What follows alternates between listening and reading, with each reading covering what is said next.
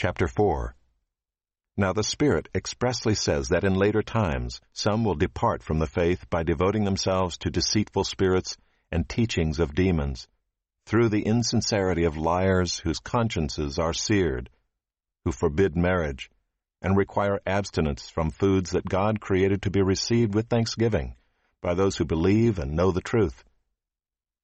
For everything created by God is good, and nothing is to be rejected if it is received with thanksgiving, for it is made holy by the word of God and prayer.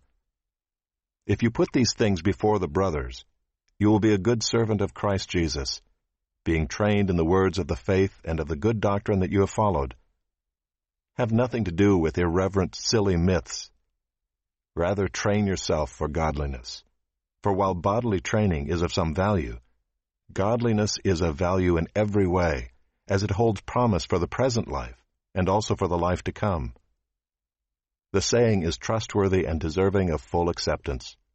For to this end we toil and strive, because we have our hope set on the living God, who is the Savior of all people, especially of those who believe.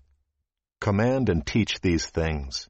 Let no one despise you for your youth, but set the believers an example in speech, in conduct, in love, in faith, in purity. Until I come, devote yourself to the public reading of Scripture, to exhortation, to teaching.